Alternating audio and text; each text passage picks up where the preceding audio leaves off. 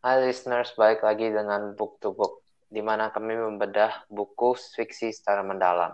Dan saya Kevin sebagai host yang akan menemani kalian pada siang hari ini.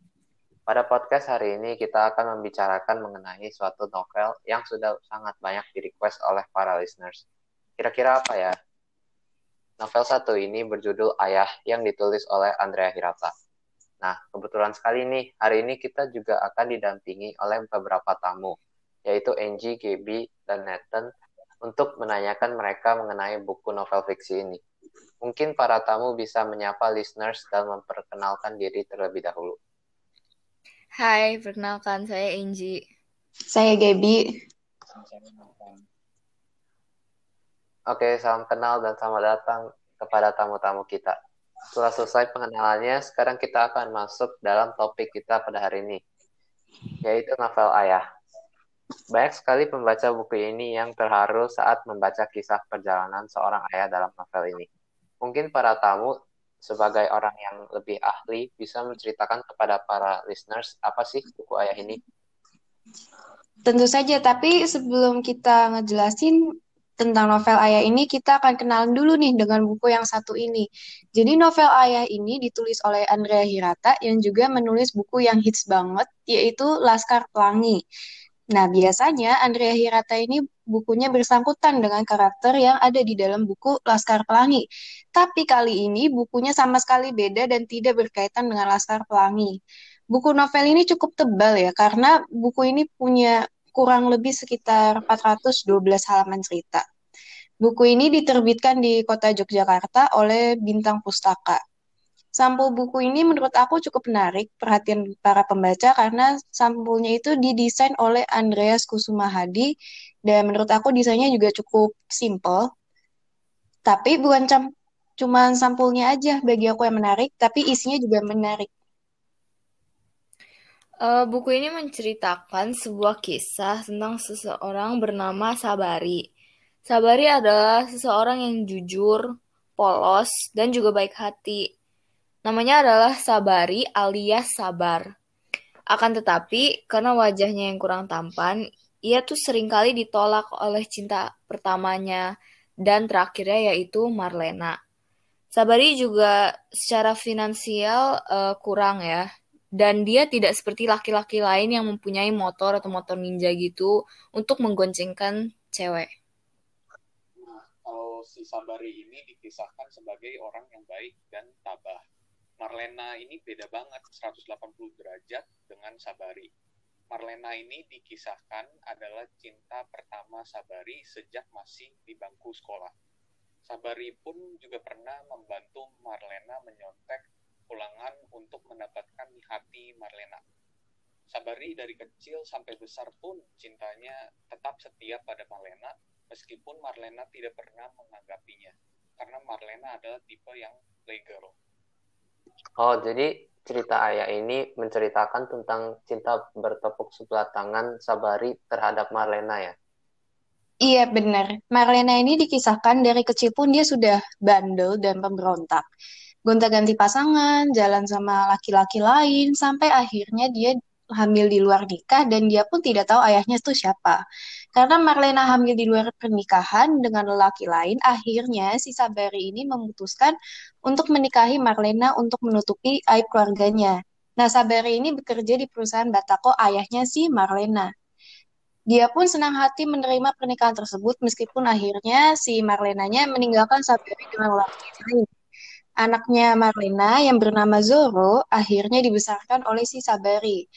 Tiba-tiba Marlena datang mengunjungi untuk bawa pergi Zoro dari si Sabari.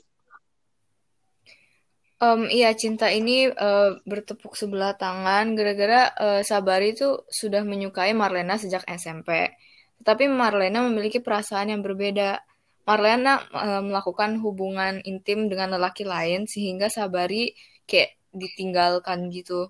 Nah, namun tet, uh, sabar Sabari tetap menerima uh, permintaannya untuk menikahi Marlena. Sehingga cerita ini menceritakan cinta Sabari yang tidak diterima Marlena like despite his kind personality. Wah, sepertinya menarik sekali buku ini. Saya sendiri menjadi tertarik untuk membaca novel ini. Tapi jika boleh tahu, apa sih kelebihan dan kekurangan dari novel yang berjudul Ayah ini? Menurut saya, novel ini kelebihannya yaitu mengandung banyak sekali nilai-nilai dan pesan moral yang bisa kita ambil, maupun dari ceritanya dan tokohnya. Pokoknya setiap hal kecil pun bagi aku uh, bisa kita ambil. Tapi kekurangannya mungkin terletak pada jumlah halamannya kali ya. Menurut saya, kelebihan dari novel fiksi ini itu adalah tokoh-tokohnya. Karena novel ini mempunyai banyak sekali tokoh yang punya karakter atau sifat yang berbeda yang membuat novelnya menjadi cukup menarik untuk membaca. Tapi kalau kekurangannya itu mungkin alurnya, karena alur dari novel ini itu alur campuran. Bisa membuat orang yang jarang atau tidak pernah membaca itu jadi kebingungan sama ceritanya. Um, kelebihan yang saya dapatkan setelah membaca cerita novel fiksi berjudul Ayah adalah ceritanya yang sederhana Walaupun kisahnya sederhana, tetapi terasa seperti kisah nyata. Uh, lalu bahasa yang digunakannya juga kayak mudah untuk dipahami dan menarik. Um, amanat ceritanya juga, uh, eh, juga kayak dalam gitu. Tetapi mengenai ketebalan bukunya bisa masuk ke kategori kelebihan um, untuk orang yang suka membaca, tapi kekurangan bagi orang yang kurang suka membaca karena kayak halamannya lebih dari 400 atau tepatnya 414 halaman. Ke kekurangan lainnya adalah terdapat juga beberapa deskripsi yang berlebihan. Oh, jadi begitu. Kekurangannya masih bisa ditutup dengan kelebihannya, kelebihannya sepertinya. Nah, banyak nih para listeners kami yang ingin tahu pendapat kalian mengenai dampak positif dan negatif dari buku ini bagi pembaca. Menurut saya, dari novel ini kita bisa belajar bahwa kita itu harus sabar menghadapi hidup yang penuh dengan ujian dan cobaan dari lingkungan sekitar. Bukan berarti kita sepenuhnya pasrah ya. Kita juga harus tetap berjuang dalam hidup ini. Karena kita bukanlah yang menjalani hidup paling mengenaskan. Masih ada sabari yang lebih mengenaskan daripada kita menurut saya kita bisa belajar bahwa kita terkadang perlu merelakan beberapa hal di dalam cerita saya.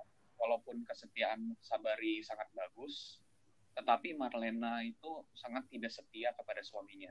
Dan pada akhirnya kesetiaan itu mengkhianati Sabari. Jadi kita harus belajar untuk melepaskan sesuatu seperti hal-hal yang buruk yang terjadi di masa lalu kita meskipun hal itu sulit untuk dilepaskan. Uh, saya sendiri mendapat insight juga dari cerita ini. Saya belajar kalau ternyata pergaulan itu penting banget dari usia muda, entah itu mungkin dari TK, terutama pergaulan waktu usia remaja menuju dewasa muda lah ya.